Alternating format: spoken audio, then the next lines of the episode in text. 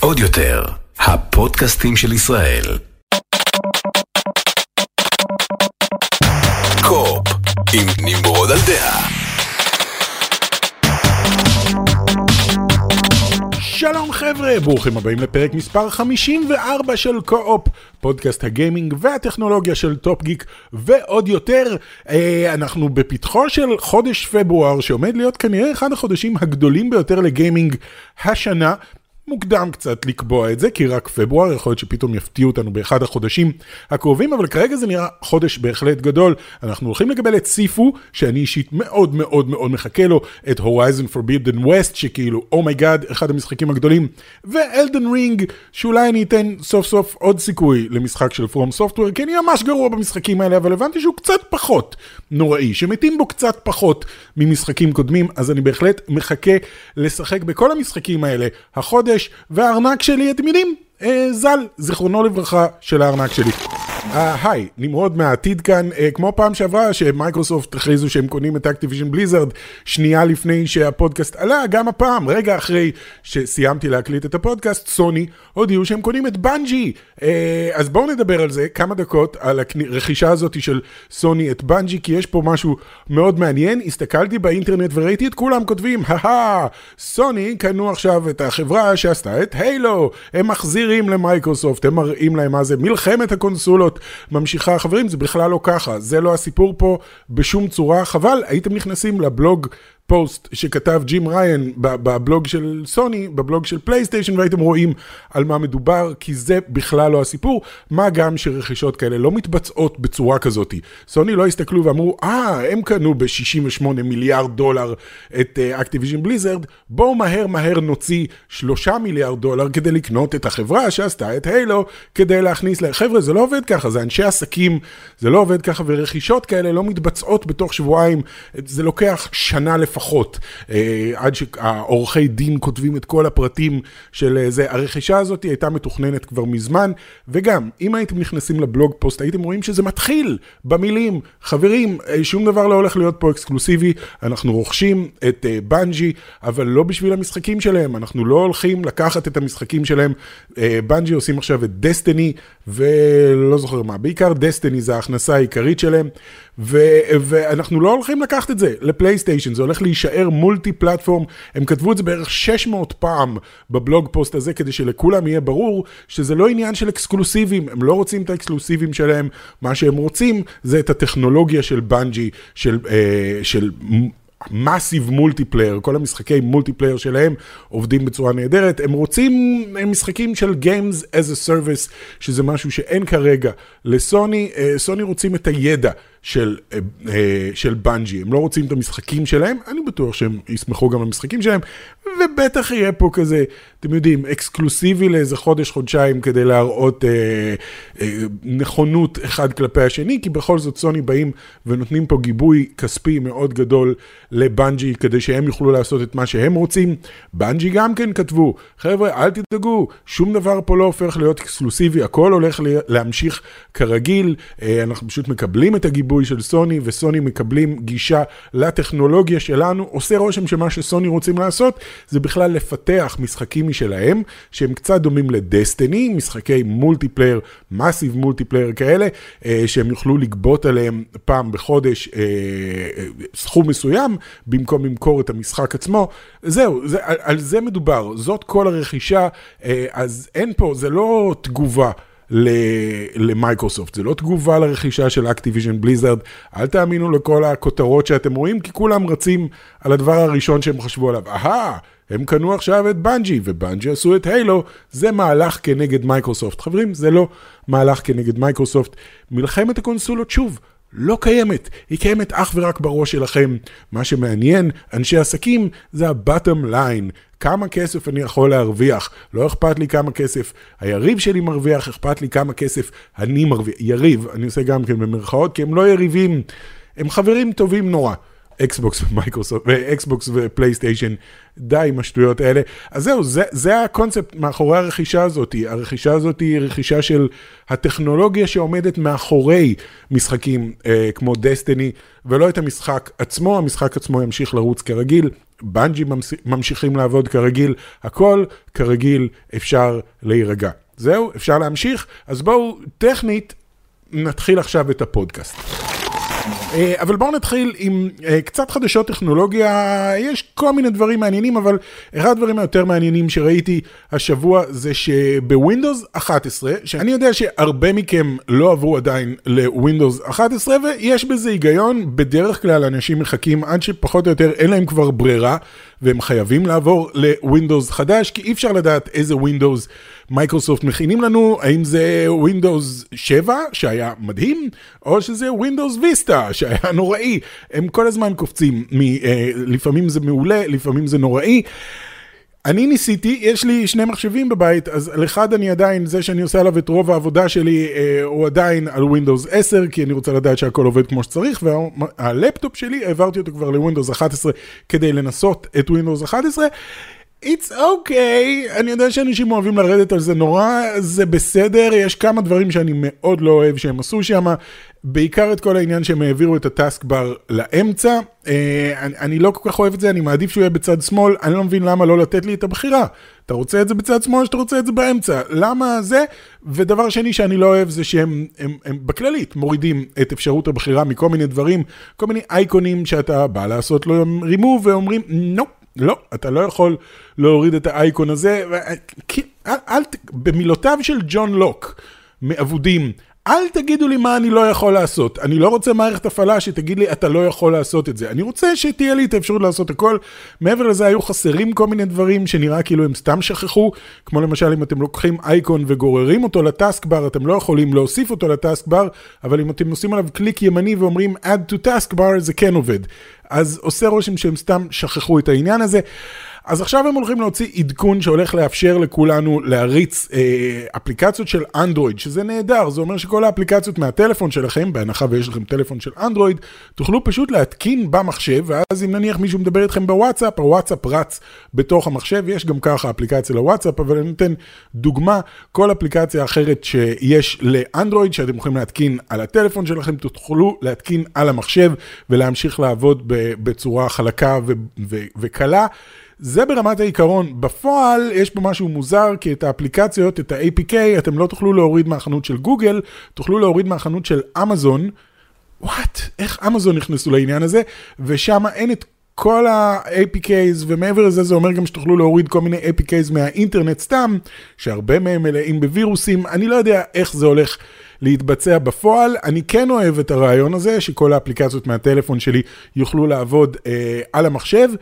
יחד עם זה, יש אפליקציה בווינדוס 10 כבר עכשיו שנקראת Your Phone. אם יש לכם טלפון של אנדרואיד, אני חושב שזה עובד אך ורק על אנדרואיד, יש אפליקציה שנקראת Your Phone, שמאפשר לכם פשוט לפתוח חלון עם הטלפון שלכם בתוך המסך של המחשב.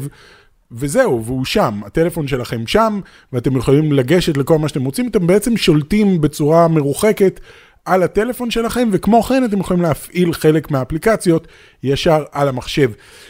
זה עובד טוב, זה לא עובד מדהים, כי אני נניח, כל מה שרציתי זה, אתם יודעים, צילמתי קטע וידאו, אני רוצה לתפוס אותו מהטלפון ולגרור אותו נניח על הדסקטופ, לא, הוא לא נותן לעשות את זה משום מה, אבל תמונות כן.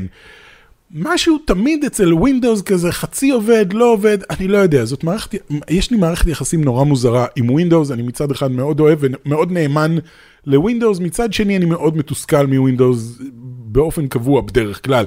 אה, אז אם עדיין לא ניסיתם את your phone, פשוט תורידו את your phone, זה גם לטלפון שלכם וגם למחשב, וזה פשוט עובד. זה עובד, זה native של Windows 10, זאת אפליקציה של Windows 10, אז היא אמורה לעבוד עם הטלפון שלכם, ואתם יכולים פשוט להעביר דברים מהטלפון, לקרוא הודעות, אס.אם.אסים, אה, לעשות מה שאתם רוצים.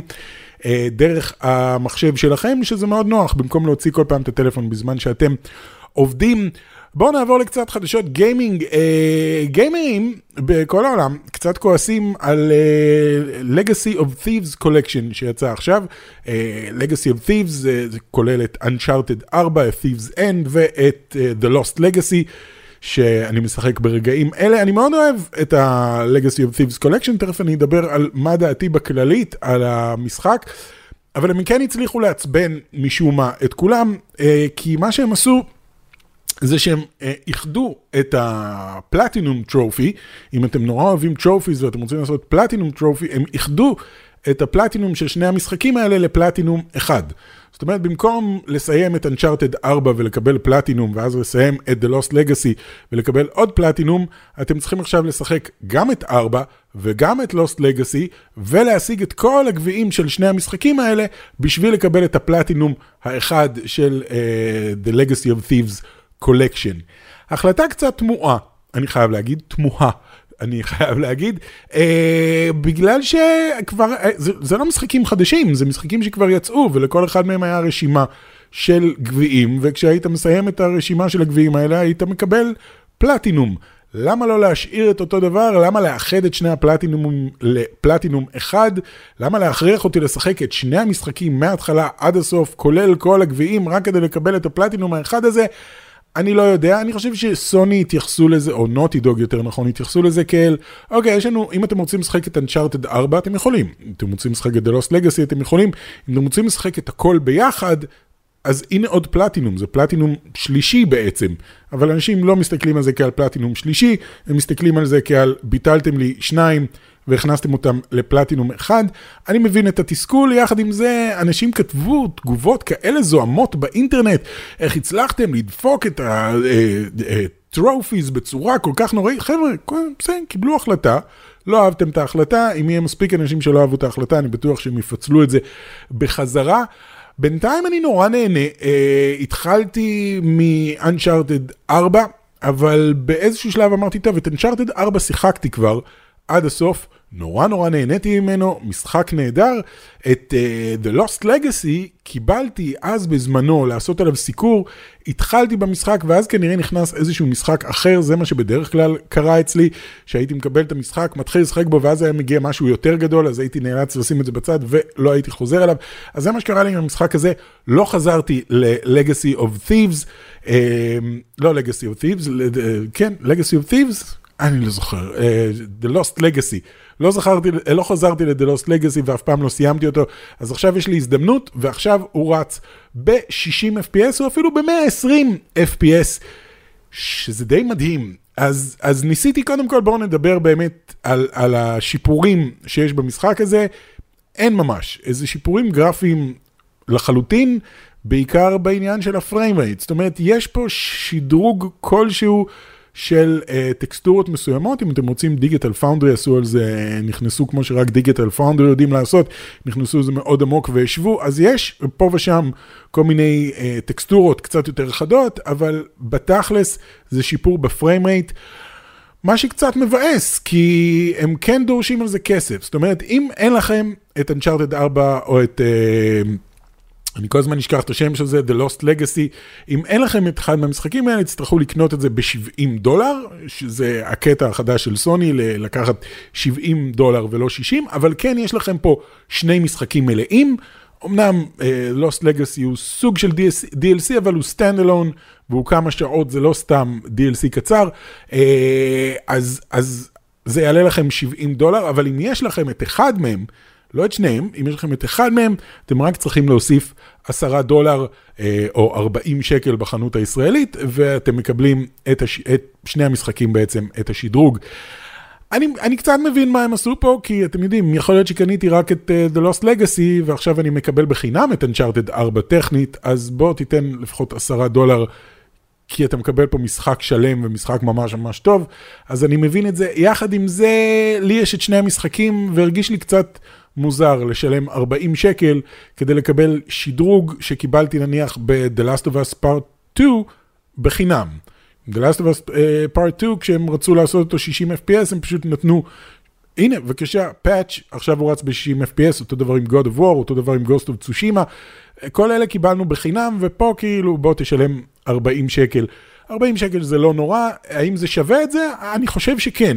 אני כל פעם שאני משחק בזה עכשיו, אני מרגיש שאוקיי, ככה המשחק הזה היה אמור להרגיש. אני חושב שבכל המשחקים, גם ב-God of War וגם ב-Uncharted וגם בכולם, ו-Ghost of Tsushima, ברגע שזה על 60 אתה מרגיש, אוקיי, זה החזון בעצם של, ה, של היוצרים, רק שהם לא יכלו להריץ את זה על הפלייסטיישן 4 או אפילו על הפלייסטיישן 4 Pro. אז יש לנו פה שלושה מצבים בעצם, אה, מצב fidelity, שזה 4K native 4K נעול לחלוטין על 30 FPS, יש מצב של performance שזה 1440p על 60 FPS, ויש uh, מצב performance plus שזה מוריד את הרזולוציה ל-1080p, אבל זה רץ על 120 FPS. שאני אגיד לכם שאני רואה את ההבדל בין 60 ל-120 FPS, קצת, זה מרגיש טיפה יותר חלק, האם זה שווה את הירידה ל-1080p? אני לא בטוח. אני חושב שפרפורמנס זאת הדרך לשחק את המשחק הזה. 1440, אה, אמנם זה לא 4K, פול 4K, אבל זה 1440, ועם כל הטריקים והשטיקים שהם עושים שם, זה נראה תמונה מאוד מאוד חלקה ורצה ב-60 FPS. חבר'ה, שני משחקים נהדרים, אם התלבטתם אי פעם אם לשחק באחד מהם, התשובה היא כן. בעיקר Uncharted 4, Uncharted 4 פשוט מדהים, אה, וגם Lost Legacy, אני מאוד נהנה ממנו כרגע, אה, אני משחק בו כרגע, אה, אז, אז האם שווה? כן, נראה לי ששווה. בנוגע למשחקים של, של הפלוס, שאמורים להגיע בפברואר, אני לא חושב ששווה. זה קצת מוזר, בחודש שבו אקסבוקס הכריזו על רכישה של Bethesda, אה, לא Bethesda, של Activision Blizzard, סליחה, כבר קנו את Bethesda, עכשיו הם הולכים לקנות את Activision Blizzard, ואת כל הרשימה הענקית הזאת של Call of Duty ו-Overwatch ו Diablo ו StarCraft וכל מיני כאלה, אז באים פלייסטיישן ואומרים, אה, אנחנו נותנים החודש את UFC 4 לפלייסטיישן 4. אני לא אוהב משחקי UFC, ת, תתבעו אותי, אני, אני לא חושב שגם הרבה פה בארץ אוהבים, אני יודע שחלק כן. אני הייתי שמח לחזור לאגרוף, כל הירידה הזאת על הרצפה ותופסים אחד את השני ולמשוך ידע, אני פחות אוהב את זה. אז UFC 4, Tiny Tina's Assault on Dragon Keep, גם כן לפלייסטיישן 4, uh, זה לא Tiny Tina החדש, זה לא Borderlands, Tiny Tina's Adventure או איך שלא קוראים לזה, uh, זה DLC משנת 2013.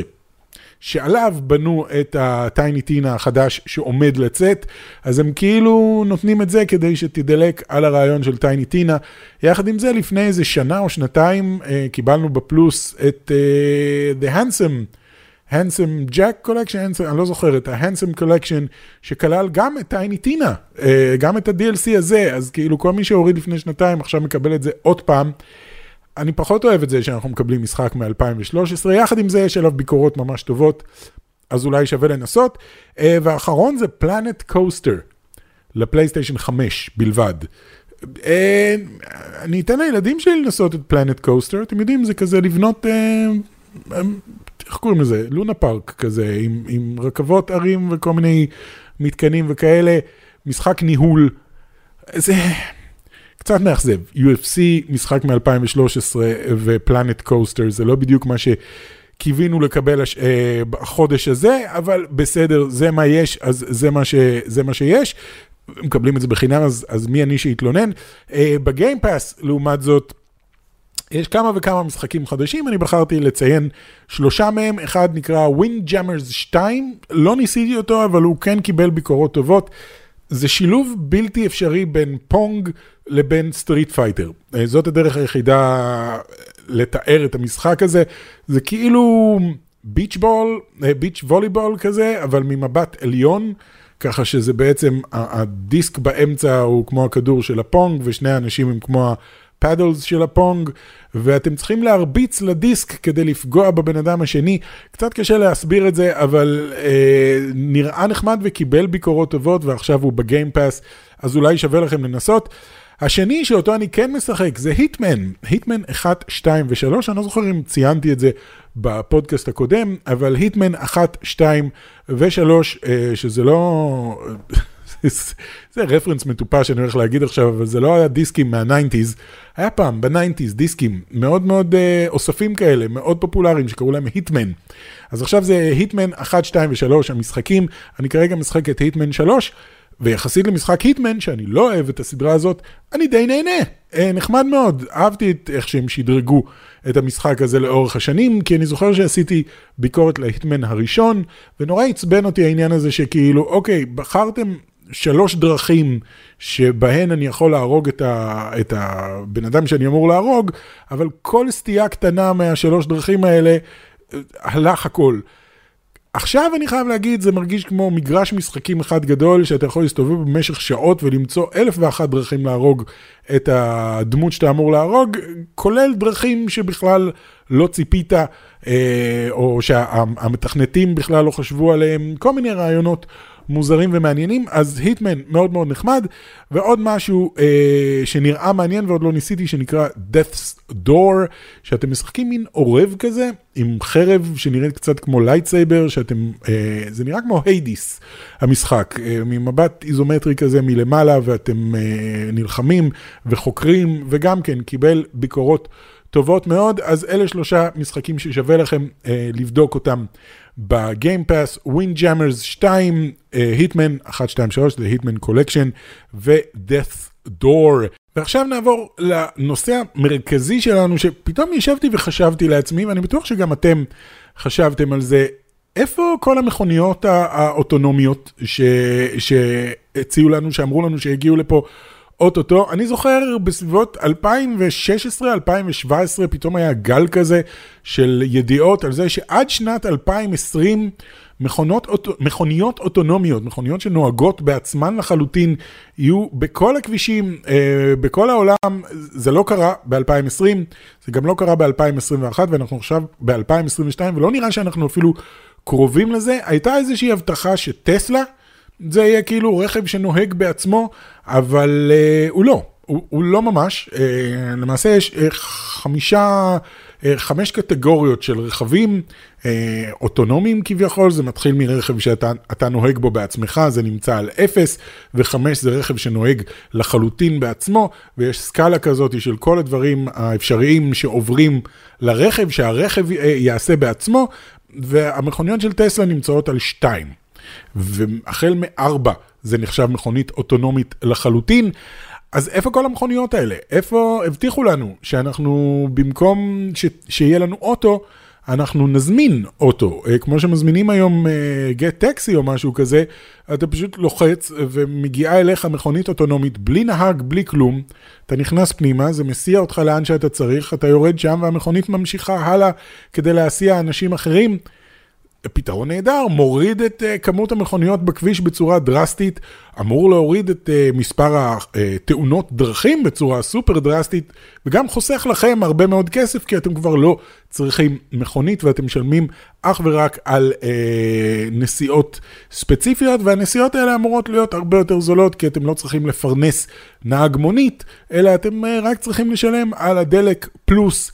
אה, מה שהחברה עצמה דורשת, וברגע שיהיו כמה חברות, אז יש תחרות ביניהם והמחירים יורדים.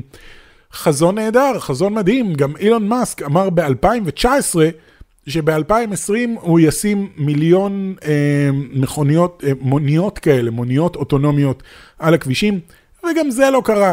אז נשאלת השאלה, איפה? איפה כל המכוניות האלה שהבטיחו לנו? אה, אז מסתבר שזה קצת יותר מסובך. ממה שזה נראה. כולל אילון מאסק, גם הוא אמר, מסתבר שזה יותר מסובך, אנחנו עדיין נפתור את העניין הזה, אבל זה יותר מסובך ממה שחשבנו. אני לא יודע עד כמה זה מסובך בתכלס, כי יש היום כמה שירותים כאלה בארצות הברית, אה, שכן מפעילים מוניות אה, אוטונומיות לחלוטין, זה אמנם באזורים מאוד מאוד מצומצמים, אתם יודעים, בעיירה אחת באריזונה אתה יכול להזמין את המכוניות האלה, אבל המכוניות שלהם כן נוסעות באופן אוטונ... אוטונומי לחלוטין, אתה אשכרה עומד על המדרכה ומגיע אוטו, בלי נהג, בלי כלום, אין אף אחד ברכב, עוצר ממש לידך, אתה לוחץ על הטלפון שלך כדי לאשר שזה אתה, הדלת נפתחת, אתה נכנס, אומר לו לאן אתה רוצה לנסוע, אומר לו באפליקציה לאן אתה רוצה לנסוע, והוא נוסע לבד לחלוטין. אנשים אומרים שבהתחלה זה סופר מלחיץ, בדקה, שתיים הראשונות אתה כאילו, אה, כל פעם שהאוטו מבצע איזושהי פנייה אתה כאילו, אה, ואחרי שתי דקות בערך אתה כבר, אוקיי, cool, זה עובד. ברגע שאתה רואה שהוא עוצר במעבר חצייה, פונה כמו שצריך, מחכה לאור ירוק, אה, מישהו קפץ לכביש והוא עצר יפה כזה ונתן לו לעבור והמשיך. ברגע שאתה רואה את כל הדברים האלה קורים מול העיניים שלך, בופ, עברת לטלפון להתחיל להסתכל ב-TikTok, אה, לכתוב לאנשים ב-Facebook, אה, אה, אני באוטו אוטונומי ואתה אפילו לא מסתכל מסביב. אז זה כן עובד, וכן יש כמה חברות כאלה, ומסתבר שהבעיה העיקרית של אה, הבאת רכבים אוטונומיים בצורה אה, גדולה, כאילו בקנה מידה גדול לכבישים, הבעיה היא אה, דעת הציבור. מסתבר, זה פחות עניינים טכנולוגיים, זה פחות עניינים של אה, זה. היו, אני חושב, אה, חברת ויימו, שזה חברה, מה שהיה גוגל אה, Self-Driving Car, פעם קראו לזה The Google Self-Driving Car Project, היום זאת חברה בשם ויימו שמסיעה אנשים ממקום למקום. היו להם בשנה או שנתיים האחרונות שמונה תאונות דרכים עם הרכבים שלהם, כל השמונה היו באשמת נהגים אחרים, אה, נהגים שעברו באור אדום, נהגים שנסעו מעל המהירות המותרת ובלמו בפתאומיות, נהגים שנסעו בצד ההפוך של הכביש, כל מיני דברים כאלה. הכל היה גורם אנושי, אף אחד מהם לא, נגמר, לא נגרם בעקבות אה, המכוניות עצמן, מה גם שהם פגעו בשני הולכי רגל במהירות אפס. שזה דרך אחרת להגיד שהרכב עמד והולכי רגל נכנסו בהם. אחד עם סקייטבורד ואחד עם אופניים. אה, אז, אז הבעיה היא לא, לא ברכבים האוטונומיים, הם, הם נוהגים מעולה, הם נוהגים יותר טוב מאיתנו, בגלל שיש להם כלים יותר טובים ממה שיש לנו. יש להם 20 אה, ומשהו מצלמות על הגג, שחלק מהם זה מצלמות טלסקופיות שקולטות 500 מטר קדימה איזה, אה, איזה תמרור יש, או איזה אנשים יש על הכביש, או מה יש על הכביש, וכל מיני רדארים וכאלה, דברים שאנחנו בחיים לא נוכל לעשות. אז הבעיה היא לא זה, הבעיה היא דעת הציבור, אה, ומסתבר שאנשים מפחדים, מפחדים מהרעיון. ברגע שאתה בתוך האוטו ואתה רואה שהוא נוסע, וואלה יופי, אבל אם אתה שואל אנשים, מה דעתך על רכבים שנוהגים בעצמם, בערך 50% אומרים, אני בחיים לא אכנס לרכב כזה. בעיקר אנשים מבוגרים, אבל לא רק. אה, הרבה אנשים לא סומכים על טכנולוגיה ואומרים, אני בחיים לא אכנס לזה, אני לא סומך עליהם. אה, וזה מצחיק כי זה מזכיר לי כמה דברים. אה, זה מזכיר לי, א', סרטון שראיתי על אה, אה, אנגליה, אני חושב שזה היה, באנגליה החליטו להעביר חוק ב-1982, אני חושב שזה היה, או סוף שנות ה-70 או תחילת שנות ה-80, שמחייב נהגים להיות עם חגורת בטיחות. היום כולנו מקבלים את זה כמובן מאליו שכולנו צריכים חגורת בטיחות, זה חלק מהחוק ואנחנו יודעים שזה מגן עלינו, אבל הם הסתובבו, זה היה צוות חדשות שהסתובב ברחובות וחיפש אנשים שנוסעים עדיין בלי חגורת בטיחות, כדי לשאול אותם אה, למה הם לא עושים חגורת בטיחות והאם הם בכלל מודעים לעובדה שיש חוק כזה. והתשובות שלהם היו, אני לא סומך על הדבר הזה, ואני מרגיש שאני נוהג פחות טוב אם יש לי את הדבר הזה, ואני מרגיש שאם תהיה תאונה ויהיה אה, אש, אז אני אהיה כלוא בתוך חגורת בטיחות, והסיכוי שלי למות הוא יותר גדול, ואני לא סומך על אה, יצרני הרכב, ואני לא סומך על הממשלה שאומרת לי לנסוע. אז אה, לאנשים יש בעיה עם כל טכנולוגיה חדשה. גם ורטסיום נתן את הדוגמה של מעליות. שפעם בכל מעלית היה עומד בן אדם, שזה היה התפקיד שלו, הוא היה מסיע את המעלית. היית נכנס ואומר לו, אני רוצה לקומה חמש, הוא היה מרים את הידית ועולים לקומה חמש, פותח לך את הדלת ואתה יוצא, ואז כשהגיעו מעליות אוטומטיות, אנשים היו מחכים בחוץ שהמעלית האוטומטית תלך, כדי שהמעלית עם הנהג תגיע, כי הם אמרו, אני מעדיף לעלות במדרגות מאשר להיכנס למלכודת מוות הנוראית הזאת. היום, obviously מעלית היא אוטומטית ואף אחד מאיתנו לא חושב פעמיים, וכולנו יודעים שזה בטוח. אז התחושה היא שאנחנו נמצאים שם, פחות או יותר. התחושה היא שאנחנו נמצאים כאילו, אוקיי, אם יביאו לי מכונית אוטו, אוטונומית, יהיה לי מפחיד. יהיה לי מפחיד כי אני לא מכיר את זה ואני לא סומך על זה, אבל בפועל, הטכנולוגיה שיש למכונית הזאת היא הרבה יותר טובה מהיכולות של בני אדם שאחראים ל-1.3 מיליון מקרי מוות ב, אה, על הדרכים בכל שנה.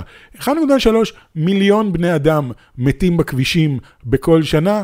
בגלל שאנחנו לא נהגים טובים, בני אדם הם לא נהגים טובים, אנחנו עושים שטויות, אנחנו נוסעים מהר מדי, אנחנו שותים אלכוהול ונוסעים, אנחנו מסתכלים בטלפון שלנו ונוסעים, אנחנו לא שמים לב, אנחנו אנחנו לא, לא, לא צריך לתת לנו לנהוג בכלל. אני אישית אה, בעד להעביר את כל השליטה לרכבים אוטונומיים.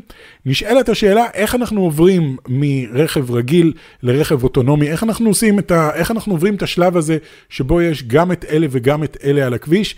כי אם היינו יכולים, מחר הייתי אומר בואו נוריד את כל הנהגים מהכביש, זה יעצבן פה כמה אנשים, אני בקטע של לעצבן אנשים בזמן האחרון, להוריד את כל הנהגים מהכביש ולהחליף אותם ברכבים אוטונומיים שנשלטים, שגם יכולים לנהוג לבד, אבל גם כולם נשלטים על ידי מחשב אחד מרכזי, שדואג שאף פעם רכב אחד לא יפגע ברכב אחר.